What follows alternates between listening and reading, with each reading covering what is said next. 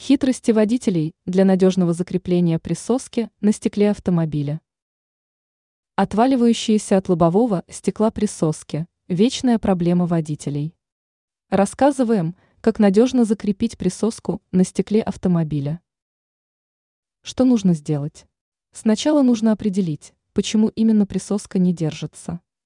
Дело может быть как в стекле, так и в самой присоске.